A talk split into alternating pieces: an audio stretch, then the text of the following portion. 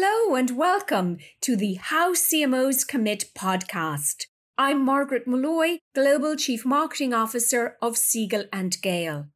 This is a podcast to explore how the world's top CMOs are building their brands and the professional commitments they are making as leaders.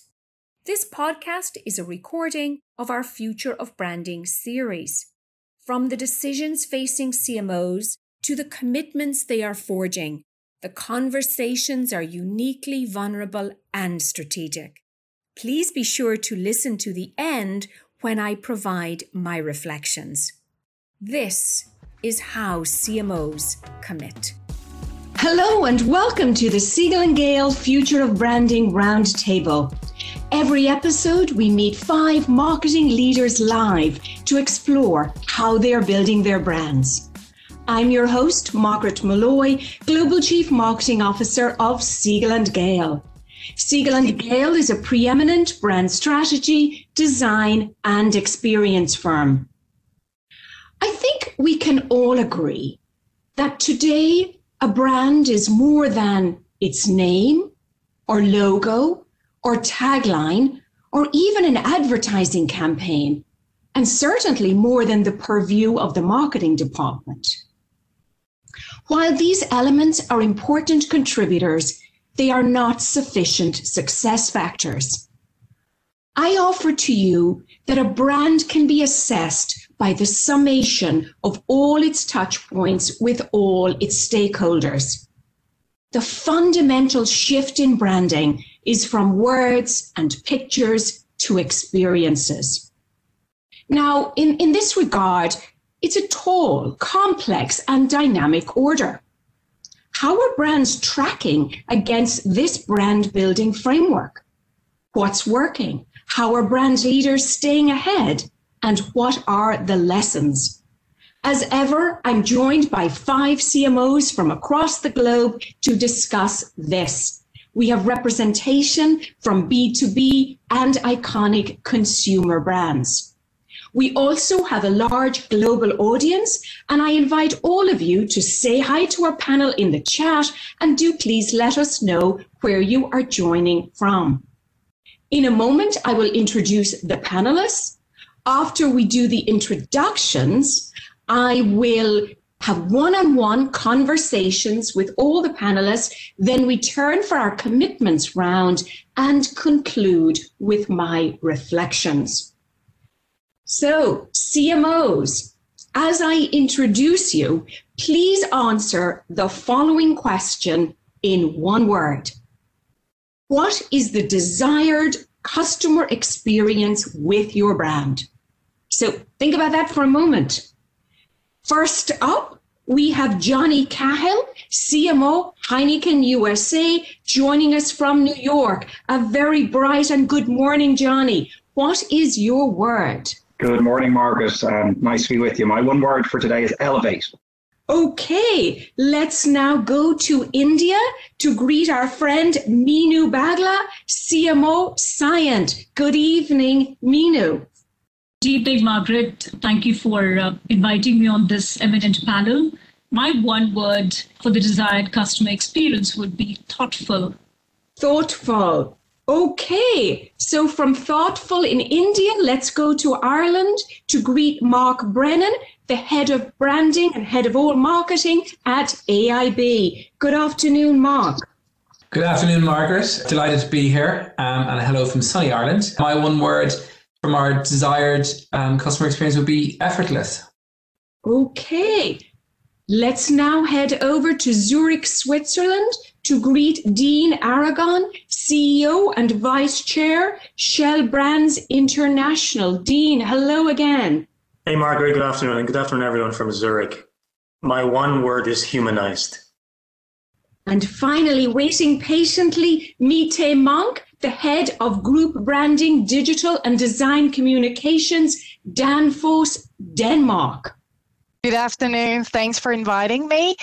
My one word is the single most hard word to pronounce for a Dane, but it's authentic. Authentic. Well, I appreciate the effort and you pronounced it beautifully. Oh, okay. Well, I love that we have no repetition of words, which makes for an interesting conversation. So let's start with Johnny for our individual interviews. So, Johnny, Heineken, iconic brand, been around for gosh, more than 150 years, founded in Amsterdam, and arguably one of the world's favorite lagers.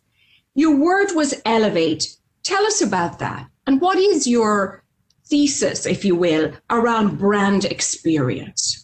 Sure. I'm struck by the collective words. In fact, if we can do that as a business, we'll be uh, collectively we'll be fine. But for us, it's the idea of elevation really stems from our, our positioning as a brand. We're the world's most international beer brand, very iconic. And when you get to work on these brands, I guess you have an imperative to deliver things of a certain quality we are always premium priced, and therefore we're asking you know consumers, commonly known as people, to uh, share more of their dollars, euros, and cents for for our beer.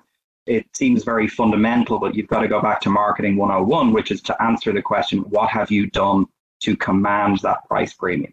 And so for us, the idea of elevating in the context of customer experience applies to just taking consistently that step up whether it's the beer itself, whether it's the brewing techniques that we use, which are differentiated to other lagers, which can be very commoditized, whether it's the consumer experience at our events, or in fact, the consumer experience emotionally as they watch our communications.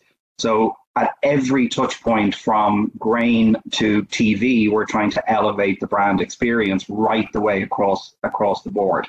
You mentioned uh, in your intro this idea that brands are moving from words to experiences. I mean, there's a simple way to say that, which is talk is cheap. And it is our relentless commitment to just simply trying to do things that are better that I guess we'd use to separate us uh, systemically from the pack because the consumer has many other choices. So when we look at things like our uh, physical interactions with consumers, the places in which the brand shows up, way in which we speak to people, the, the thoughtfulness which we actually go about how we touch people's lives. And all of those things feed into that idea of just elevating the brand above the pack, so to speak. Um, so, Johnny, could you share an example where you had to make a difficult choice for the sake of maintaining that premium, elevated positioning? Yeah, I mean, I think you're you're constantly trying to find ways to uh, work out what you don't do. I think that's a very interesting question. One of the things people say is it must be amazing to be the CMO of Heineken. You get to do all of this stuff. And my response to that would be, I kill more stuff than I do. It's my job to stop a lot of what we're doing, not only to actually pick the things that we're doing. And so we're very focused on what we won't do. And if I take the world of sponsorships, let's say the US as an example, look at where we show up. Coachella, the US Open, Major League Soccer, very progressive, very enjoyable, very social events, but also, uh, you know, urban, um, premium, multicultural, uh, energized, rather than at, let's say, very traditional US sports. So let me take that example. We simply don't dive into spaces like baseball or football or hockey because they represent a different value system to, to where we're headed as a brand. And we're also, we don't have the absorption capacity to handle things of that scale as a smaller player in the US.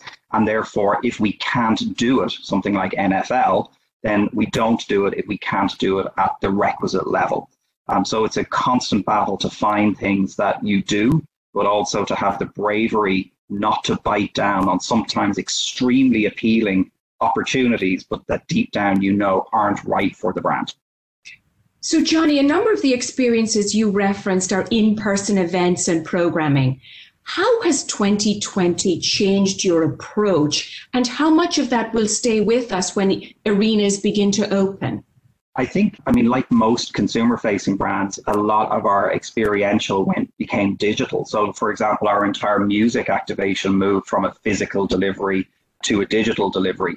And again, the principles remain the same. How can we make it different? How can we make it better? How can we elevate that experience rather than just filming what we do offline and pushing it online? So I think we've seen a big transition to digital platforms to allow us to connect with consumers. And I think in ways we never thought were possible. one of the positive legacies from a marketing perspective of this last 18 months is things we were dipping our toes into that maybe we believe might work.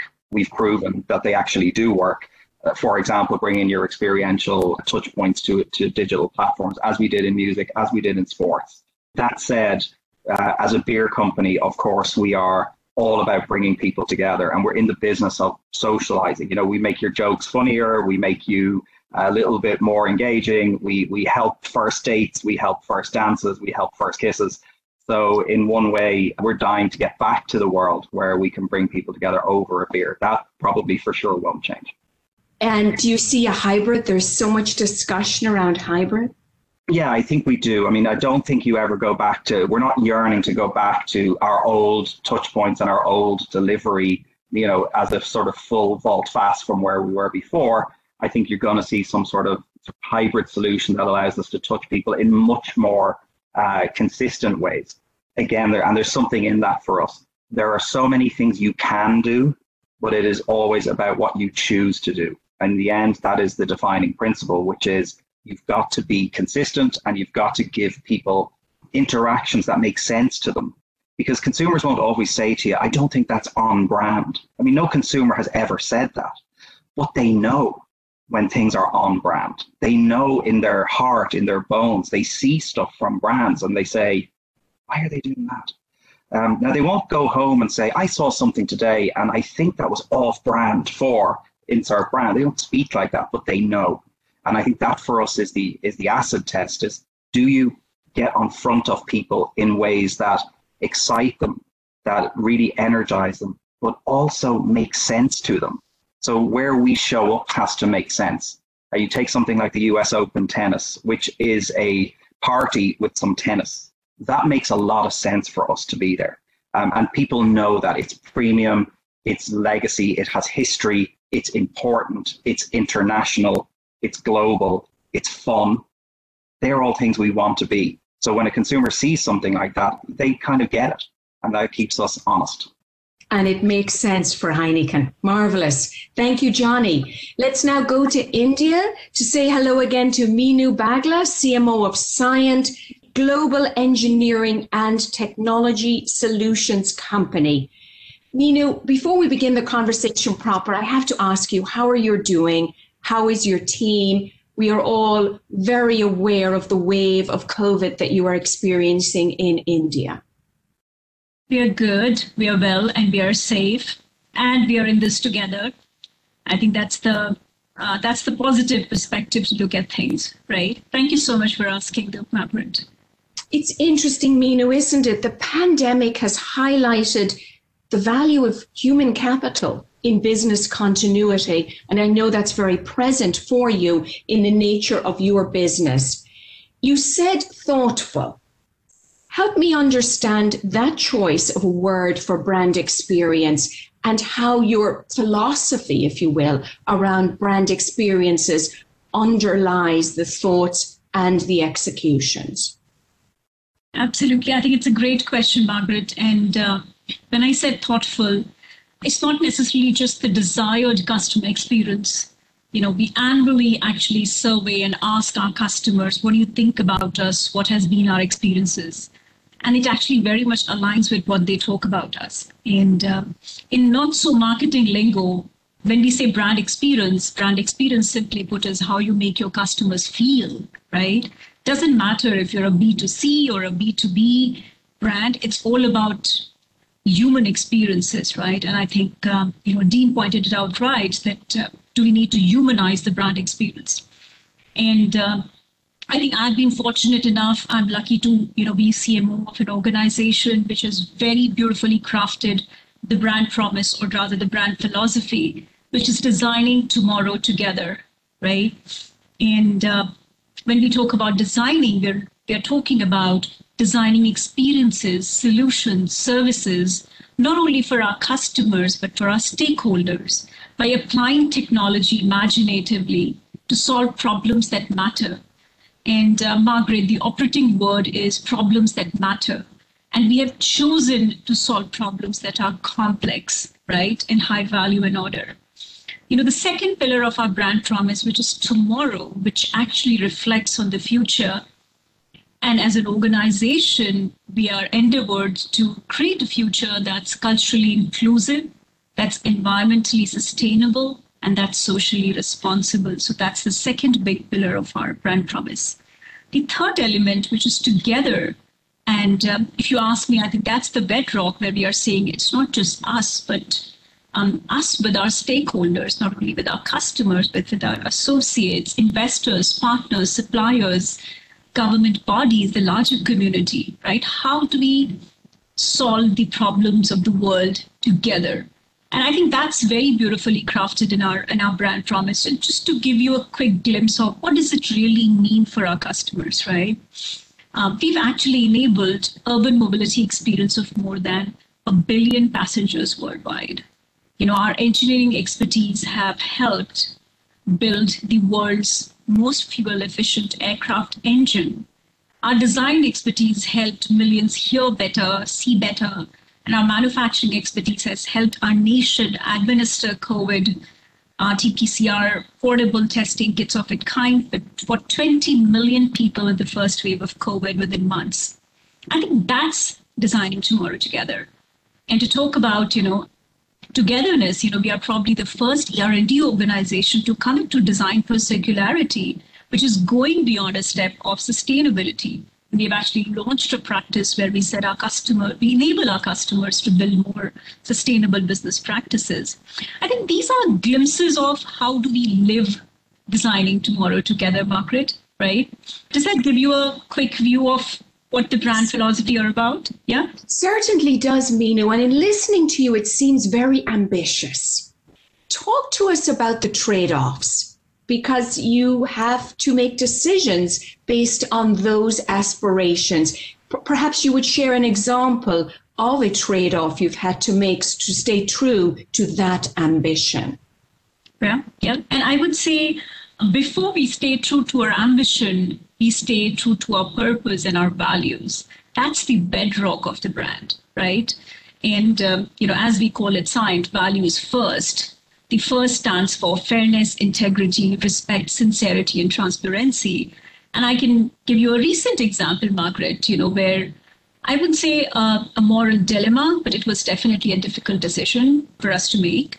So we do this um, very regular customer communication platform. We where we celebrate our successes, right? We celebrate the results, we celebrate the performance, we celebrate partnership, and so on and so forth. And uh, financial year 2021 has been great for years. We had great Q4 results, and we were about to kind of do this whole communication with our customers. And right then, the second wave of COVID hit our nation. And we took a conscious call that uh, values first before business and we completely uh, focused on just associate welfare and community support outreach and reached out to all our customers to mobilize that kind of support. I would say that's staying true to your values before you stay true to your ambition. What did you do in terms of your associates? Anything in particular that felt very, to use Johnny's terms, on brand for mm-hmm. Cyient? Yeah, yeah. I would say, you know, I think the most thoughtful thing that I have seen uh, a B2B brand do is, you know, all of us are so caught up to look after the people who are impacted by COVID, right? Physically, medically, right? We realize that the caregivers, the family members, the associates who are looking after their family members who are impacted by COVID, there was a huge requirement, there was a huge unsaid need to help on mental health, right? People who are affected by epidemic are not just the ones who are impacted or who are tested positive, but everybody around you, right? So um, we we actually uh, created and launched a beautiful platform in partnership with the with a company where there's a 24 by 7 helpline for our associate to talk to somebody and not just for our associates or employees, but for their immediate family members and partners too. And this was a global helpline that we completely launched to look after the mental and the psychological well-being of our associates. So I would say that's being truly thoughtful, right? And that's what I meant when I said that our experience needs to be thoughtful. Meenu, to give us a sense of the scale for that, how many associates are you? We are 12,000 plus associates globally. And finally, I recognize that you are not by any means through COVID, but do you see any of these changes staying? How will it impact your approach to innovation beyond the pandemic? It's a beautiful question, Margaret. And uh, when I reflect upon it, and I must say, I'm a pathological optimist, right? I can look at positive in any situation.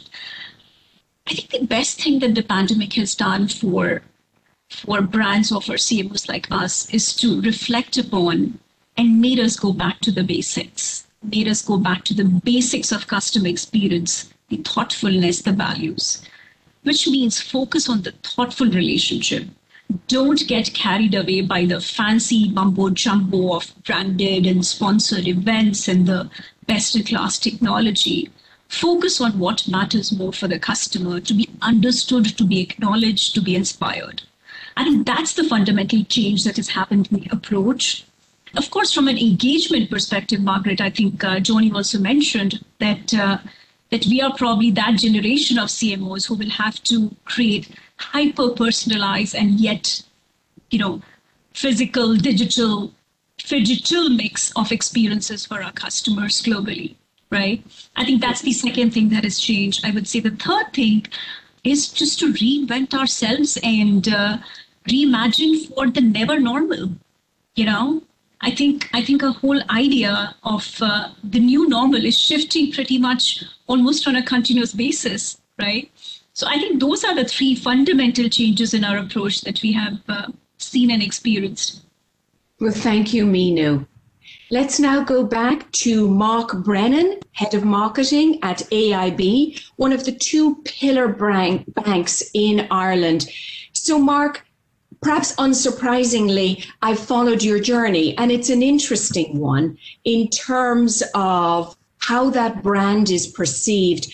I recall many of us who followed the various vagaries of the financial crises will mm-hmm. realize that in many respects, the banks in Ireland were blamed, arguably, for the collapse in the housing markets. And I'm no doubt had implications on trust as well. So I was intrigued by your choice of word against yeah. that backdrop.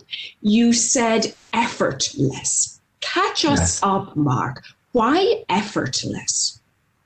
Well, I think one of the things, Margaret, and you know, look, you know, we had the distinction at one point of scoring the lowest ever score on the Edelman Trust Barometer.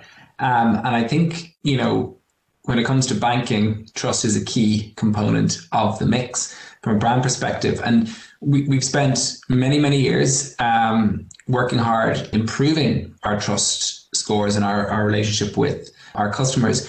One of the things, you know, like talk is cheap. It's a great, it's a great phrase. Like we can't just go out and advertise and tell people that we have changed and we're new and different. We have to show them and we have to prove by doing day in, day out. And one of the things that specifically that, you know, COVID has thrown up, and, and if I could have had two words, I would have said consistently effortless because sometimes we get it right and it's great. And sometimes, boy, can we get it wrong. And I think when we look at you know, we're a pillar bank, lots of different customers, lots of different products. You know, we can speak in a really, really complicated way that makes it really hard for people just to understand what we're saying to them. We can have policies that are over engineered and over complicated.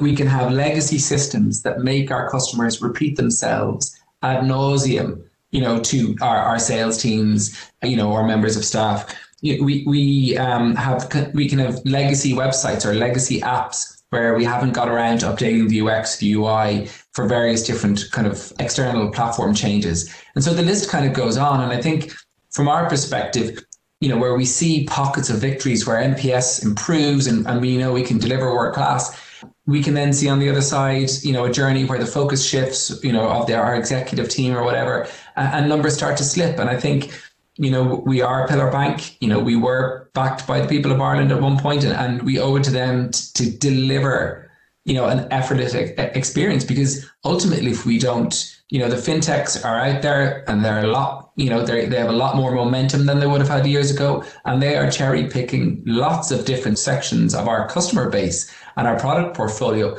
And ultimately, our best defense against that is to prove day in, day out with seamless, seamless experiences, whether they are a branded experience at a sponsorship event or whether that's somebody walking into a branch or that's somebody on our app. We're just not getting in their way unnecessarily. I say unnecessarily, and it's a really important word because sometimes the right thing is to get in their way today. Do you really need this credit? Do you really, you know, are you ready for this? You know, wh- whatever, you know, that commitment is. Yeah. So effortless for us would be something that's a really, really important piece. And it's probably a product of the fact that we are a legacy business. We have legacy systems and stuff like that. It's interesting because, Mark, you're very aware that you're the incumbent, arguably. And that's really important point of departure, I imagine, knowing that you were bailed out by the Troika, the IMF, the even the Irish taxpayer. So catch us up now. That was a little bit of a cliffhanger. Lowest performer in the index. Yes. Where are you today, a decade yeah. later? So yeah, no, like we're well in our on our journey. I mean, if you look, we kind of measure kind of three um, three different meaningful metrics. One of them is kind of brand equity and our brand health over time. And again, we've just had kind of three years of consecutive improvement from a from a brand equity perspective. Our trust scores are now back up kind of mid 60s to high 60s, which is, you know, a 10x effect uh, from a low base. And then finally, the other piece would be reputation and corporate reputation. And it's probably that's probably the bit where we have lagged where we want to be. And again, we're making huge, huge improvements, but we're kind of, let's say, the top of our category, which you know isn't top 10 you know it's kind of kind of high 60s again out of the top 100 firms in ireland and ideally we'd want to be up there in the top 10 because it is possible for financial institutions to be there. Like our credit unions are, are there and our postal service, which dabble in financial services, they're in the top 10. But I think within an Irish context, there is a kind of a, a legacy narrative and it's a very, you know, when things flare up at an industry level, we, we see that impacting our scores. So yeah, so like to be fair, it's been lots of hard work by loads of people over many years. And I think that's the piece that we've done it incrementally over time and uh, and through really, really consistent uh, consistent delivery and, and right across our organization. But we have a long way to go still, you know. So, Mark, appreciating the persistence, what innovation do you think had the most impact? So, uh, fundamentally, I think our mobile app, you know, we went very large very early with our mobile app, you know, kind of five years ago, and it was streets ahead of anything else that was out there. And at the time, uh, and we still do have a younger base. And actually, from that perspective, we can see from all our metrics that our base are much happier with us than necessarily with new entrants into the market because we've been servicing them with a great mobile app for a longer period of time. Like there are other pillar banks. I won't name them, but they you know they added um, kind of Apple Pay this year. It's kind of crazy stuff. You know, we've had it for years. So I think from that digitalization journey, we had a burning platform, and as a business, I don't think we missed that opportunity. I think we cracked on with a lot of our transformation, as painful as it was at the time. Um, we are reaping the, the, the rewards um, now. And even right the way through COVID, I mean, we saw kind of 10 years worth of of acceleration of digital trends in a year. Um, and what was really fascinating by that was it flushed out a whole load of journeys which had dead ends where you had to go into a branch. And we had to solve for them very quickly because, you know, the government were saying you can't go into the branch, you have to stay at home. And yet we still needed to do business. We still needed to write mortgages and so on and so forth. So what was interesting about that was it was a fantastic learning curve for where are those really big dead ends that you wouldn't necessarily pick up day to day. And again, that's been a really kind of um, eye opening experience and great for us from a digital acceleration perspective. You also mentioned the branch Mark, and I know there's a long tradition in Ireland of knowing your branch manager, uh, a very yeah. personalized service. Where do you see the mix between digital and the branch and your investment in both touch points evolving? Yeah, I mean, I think, look, ultimately over time, they they will provide very much a sales and a service perspective. You know, they, it won't be that transactional place where you go, right? So during the pandemic, um, basically all those people who would have been cocooning, you know, we were able to solve for them to do stuff remotely. And so I don't think they'll ever want to come back in to queue in a branch to deposit their, you know, their 20 euro or whatever it is they have to do. On the flip side, we find a lot more of the younger generations um, not necessarily as educated when it comes to financial terminology or financial products, and they want that real face-to-face interaction with someone when they're discussing their first credit card, their first loan, their first mortgage, that they're happy to sit down either, you know, face-to-face on a telephone or face-to-face in a branch that they kind of seek out that experience. So very much from our perspective, you know, it is a sales and an advisory future we see for our branches. The transactions can happen online and um, you know on the phone and stuff like that. Wonderful. Well, thank you, Mark. And fascinating to hear the younger generation wants to visit a branch. You heard it first here, folks. Okay, let's now head over to Zurich, Switzerland, where Dean Aragon, CEO and Vice Chair of Brands at Shell International, global company. When I looked at revenue, one of the top 10 companies in the world in terms of revenue. So a large company, large impact, and your word, Dean, despite your scale, or perhaps because of your scale, was humanize. Tell us about that. First of all, thank you again for having me, Margaret, and uh, good afternoon to everyone from Zurich. I hope you're all keeping well and safe, and please don't let your guard down with regards to COVID. The word that is inescapable for me as a marketer is humanized. Because let's face it, at the end of the day, brands, and to the extent that they work in is humanizations or personifications of things. And the ability, therefore, to transcend the form and function of products, services, or solutions is what brands do. The extent to which you're able to imbue brands with human qualities, manifest the same in a very engaging manner, allows us to connect brands with the humans that they're supposed to serve unless you've been living in a different planet, whatever business you're in, whether it's B2B or B2C or B2B2C, they're all B2H, you know, they're business to humans. So did you, yeah. Did I realize that much of your business model is indeed B2B? And what do you say to the B2B marketers that suggest perhaps that might be a little progressive eh, of a philosophy? Oh, far from it. I mean, I, I worked on B2C marketing for for for over two decades. You know, having spent most of it at Unilever. You know, handling FMCG brands like Dove and Lynx or Axe and Tresemme. Most of the principles that you would have invoked, practiced in FMCG marketing, I would argue, are far richer possibilities in B2B. There are less humans involved. You get to know them much more intimately. Um, in FMCG marketing, you will never know enough humans to make a significant part of your business. So is it progressive? No, it's fundamental. Give me an example of how you've brought that philosophy to life in terms of brand experience, be it during COVID or previously. Well, first of all, I consider brand experiences or customer experiences as both organized, structured, and everything else that you do in the normal course of, of the business. And whatever you do, you need to make sure, particularly for a company and a, a brand like Shell, which is vast and multidimensional, to make sure there's a degree of consistency. And again, with COVID, whether it's analog slash physical or digital, you need to make sure that that same brand across the number of businesses are consistently channeling that same personality, especially the centricity of the purpose. And for us, one big example of that is, for instance, Shell Eco Marathon. Mm. It's been around for over 30 years. Um, when I took over about seven years ago, it was one of the best kept secrets.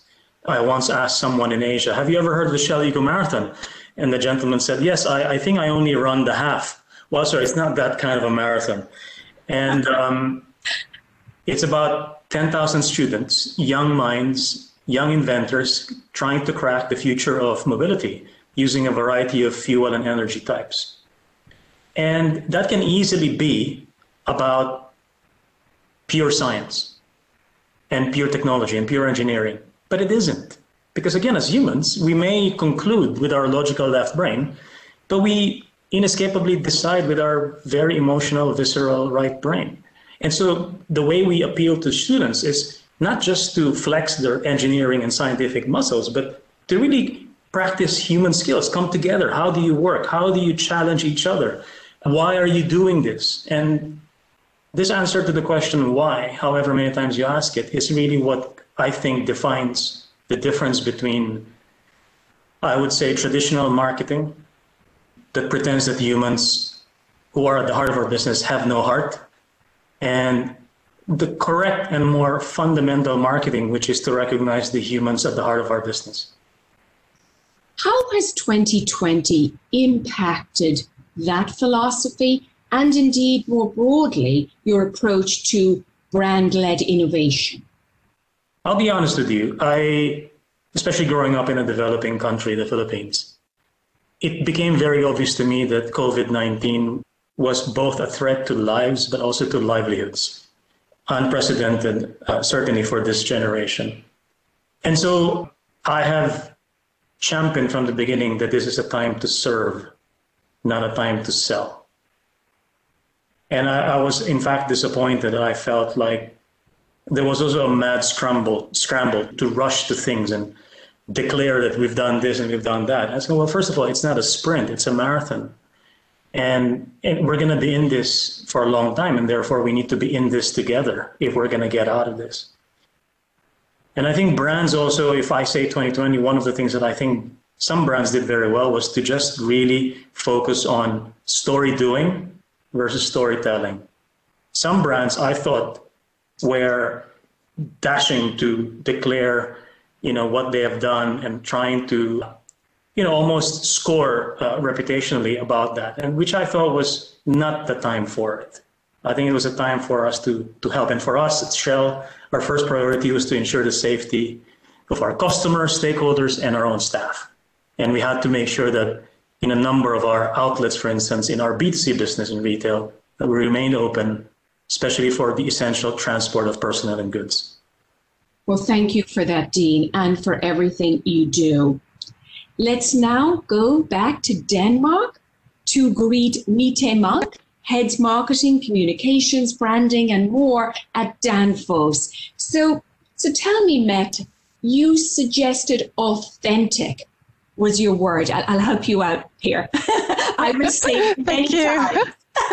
So it's authentic. So why authentic for an engineering solutions company?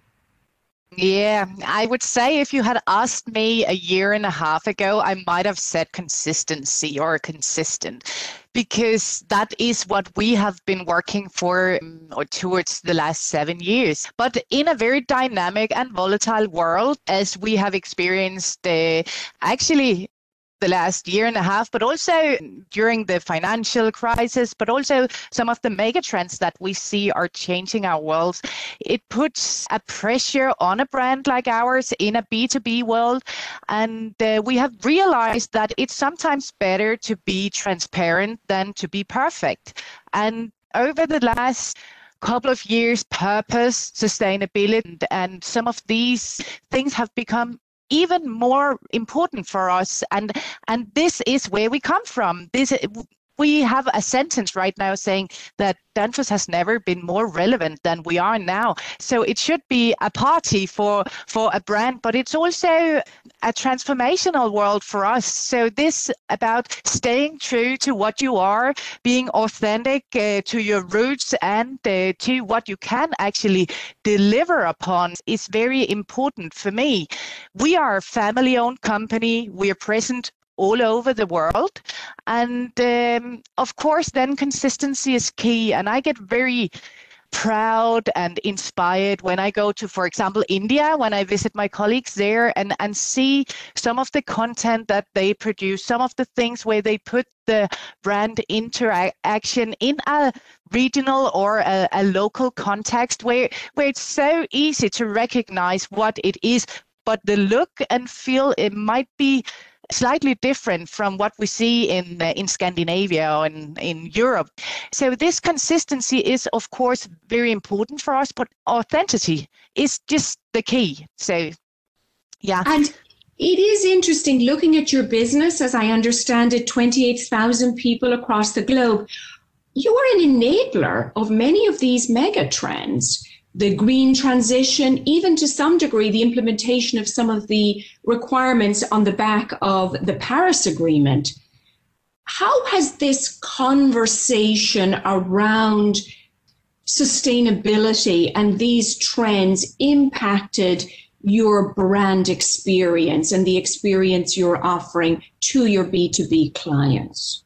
I would say right now we are in a, a transformation phase where we are actually uh, assessing our brand platform. We say engineering tomorrow. It's a bit like uh, what Meenu said. Uh, um, is this still relevant to our audience? Is it still being perceived as delivering what it is that we all actually want to communicate? But where I've seen the biggest change as a marketeer is that uh, years ago uh, we were very closely um, linked to sales and to market intelligence to see which trends were defining the way that we are going towards. Uh, we are still very dependent on the insights we get f- from our customers, but our public affairs have become uh, much more important for us to see what is going on the larger agenda because it's not only for our customers that we need to deliver value, but it's for the society in general. So the way that regulations go, the way that trends about transportation, for example, electrification is one of our key pillars that we stand on. These trends and these mechanisms are crucial, and that is where we need to adapt and be agile is such a buzzword these days, but but that is what we actually need to ensure that that we are both relevant in the context that we're in, but also authentic to who we are and the DNA um, and our roots. I asked the other panelists about decisions that inform bringing to life those words. Is there an example that you might share around how you had to make a challenging decision to be authentic and stay true to those words. Yeah, that's uh, especially when when we look at the at the global presence because um, we founded uh, in Denmark, uh, but um, have become a truly global uh, company, and the regionalization and the local adaptation of the brand needs to, in one hand, be consistent. And I couldn't help smiling when I believe it was Johnny who said, "Is it on brand or off brand?" Because it's sometimes it's a thing that we we say so often here. But again, if we go back to India, when we need to do relevant communication to the to the audience in India, it might slightly differ and that's some of the decisions where, in one hand, we need to ensure consistency, a clear uh, design line, and so on. And in the other hand, we also need to to stay relevant and to to show that we understand the reality that our customers and our stakeholders are in, and that's not necessarily always the same as it is in Denmark. Such an interesting insight. How do you maintain consistency and authenticity, but yet have the local accent, if you will, in each market. Well, thank you. Thank you for that reminder, Mette. So now let's go back to Johnny for our signature commitments round. So, Johnny, lots of great conversation about today and tomorrow, but what is your commitment to taking brand experience to the next level? And it feels like with your word elevate, you're the right person to be starting us on a conversation around taking it to the next level. And if I could addend, how will you know you're getting there? It's a great question. I was very struck by what Dean said on his disappointment around the stampede to do things because of COVID. I think every one of us has seen hundreds of touch points that start with the words in these challenging times. And it's not our role as marketeers to hold up mirrors, it's our role to hold up pathways to, to joy and, and ways out. I think for us, I think the commitment is to truly in, interrogate everything that we do to make sure that it is at that elite level, that it, it is a, an unrepeatable experience and not an everyday experience. And even if it's an everyday moment, that moment is delivered in a way that just blows your expectations out of the way. Whether it's the cloakroom, whether it's the beer, whether it's the email, uh, that everything that we do again goes back to, to commanding that premium positioning. And I like where Mark went as well, which is I, I think it's important to have a commitment to making things super clear. What are you actually saying to the people? What do you, you know, what does it mean?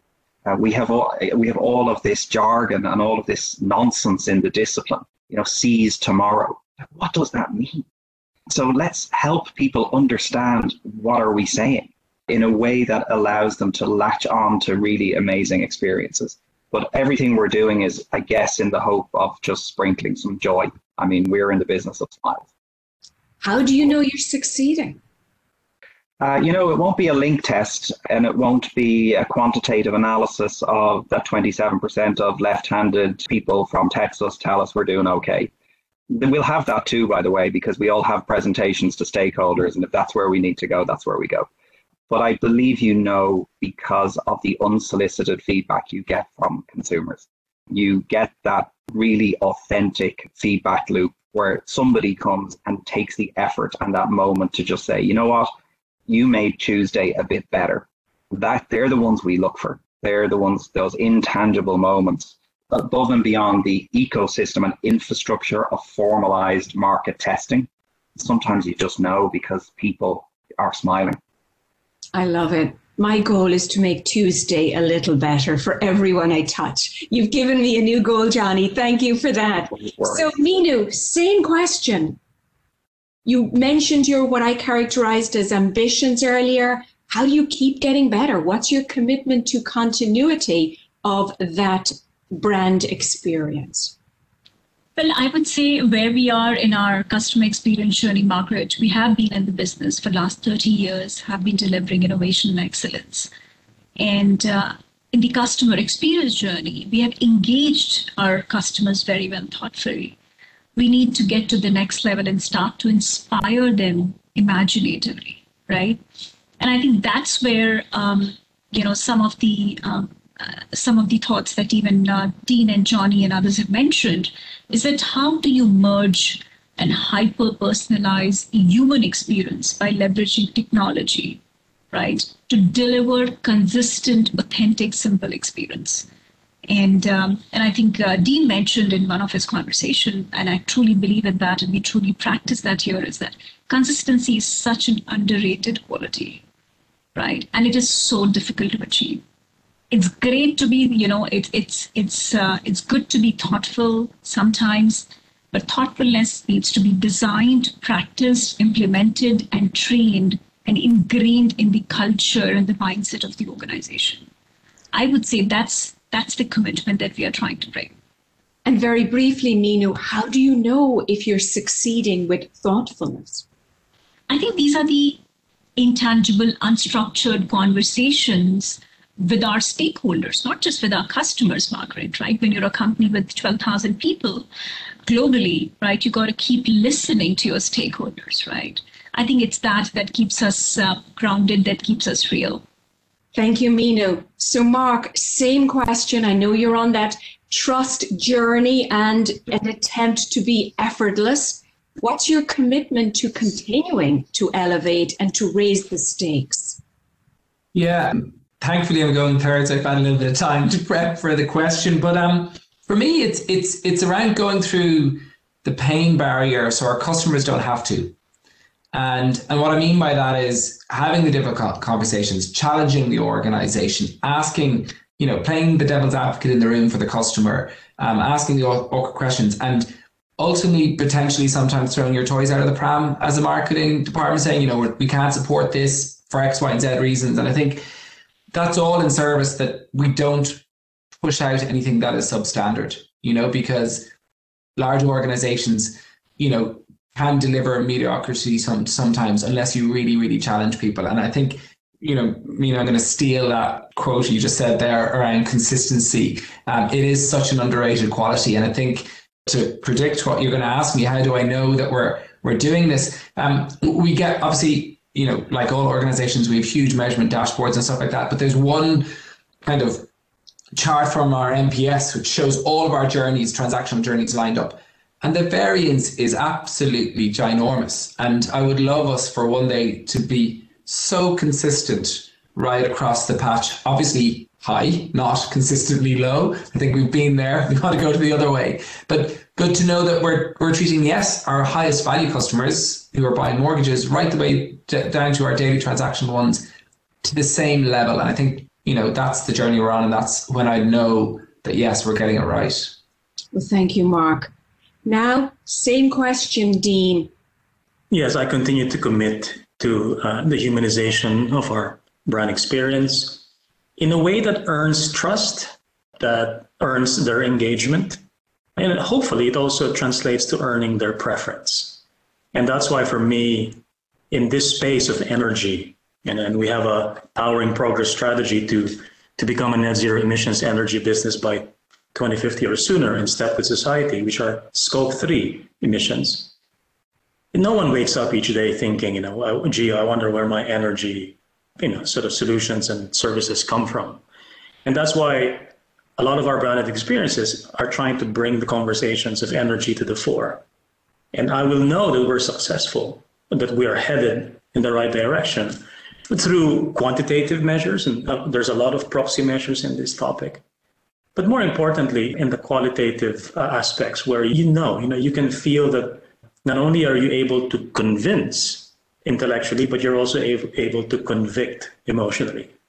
And when you have been able to constantly present reasons for them to buy your products for their form and function, but equally to buy into your brand, you know that you have a, a brilliant combination to keep on bringing it forward.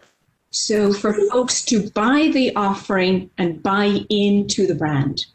Yes, because buying a product is very short term.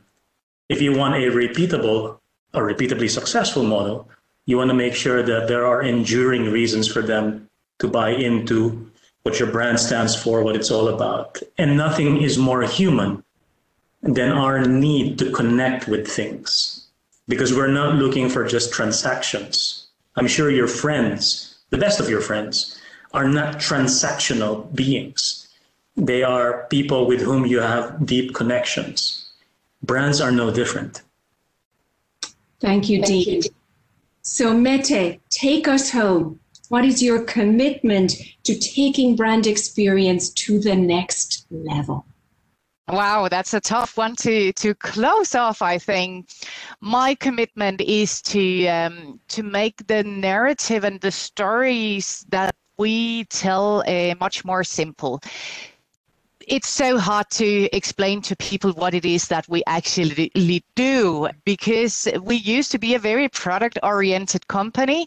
Now we are very focused on enabling the green transition of the world. But what does that mean?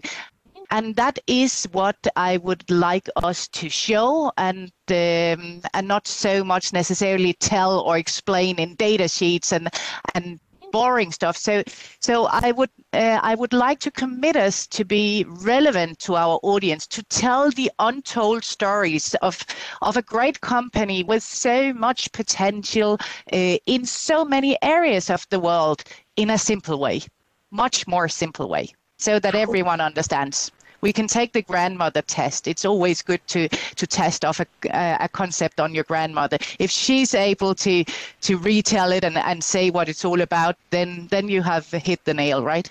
Wonderful assessment. Well, your passion, all of you, is absolutely visceral for this topic and the execution of brand experience.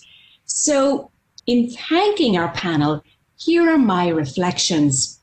I'm struck by the quest to simplify. The first principles thinking expressed by our CMOs here today. A common thread is this quest to boil things down to their most fundamental truths and then create brand strategies and execute experiences accordingly. As we've all gleaned from the panel, once we have clarity on first principles, there are innumerable degrees of freedom or independent ways by which we can innovate and respond to changing environment, both opportunities and challenges.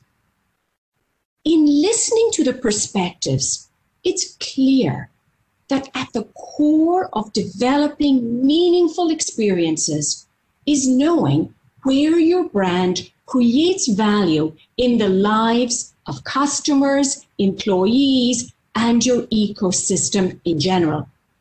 Then, imagination and creativity play a vital role in delivering experiences. So, in preparation for this conversation, I consider the characteristics that superior brand experiences in view. Inspired by one of the world's greatest architects of brand experience, Walt Disney, here are some of my essential brand experience qualities in the words of universally beloved Disney characters. And to our audience, I invite you to share your qualities and experiences in the chat as well. Vision. If you don't know where you're going, it doesn't matter which path you take. The Cheshire Cat, Alice in Wonderland. Empathy, a little consideration, a little thought for others makes all the difference. Eeyore, Winnie the Pooh. Differentiation. The things that make me different are the things that make me me. Piglet, Winnie the Pooh. Discipline and consistency. Your identity is your most valuable possession. Protect it. Elastigirl, The Incredibles. Joy. In every job that must be done, there is an element of fun. Mary Poppins. And for this moment, resilience. The flower that blooms in adversity is the most rare and beautiful of all, the Emperor Mulan. Thank you to our CMO panel. We look forward to tracking your progress as you live out the commitments shared today. Thank you to my production team, led today by Mick Smith and Alison Shiver, assisted by Aaron Proud and Aisha Ewing, blog editor Daniel Alonso, designer Gisem Karatis, and our entire Siegel and Gale team. To our audience, thank you. And you are all invited back on Tuesday, June 29th for our special Pride edition. Meanwhile, we have two upcoming episodes of our Unlocking Brand series. On June 2nd, we will be joined from the UAE by Tabreed to discuss discovering purpose. And on June 16th, we will host OneTen to explore the creation of that brand and the goal of upskilling, hiring, and advancing 10 million Black Americans over the next 10 years. And a reminder to share this episode and listen to all our previous CMO roundtables, please subscribe to How CMOs Commit wherever you listen to podcasts. With that, on behalf of everyone at Siegel and Gale, I'm Margaret Molloy, thanking you. Thank you for joining How CMOs Commit. You've heard the strategic insights and professional commitments of top brand builders from around the world. I hope you also enjoyed my reflections on how this conversation is relevant to all marketers. Subscribe to our podcast on Apple Podcast or your favorite podcast app. And please rate, review, and share this podcast. Until next time, this is how CMOs commit.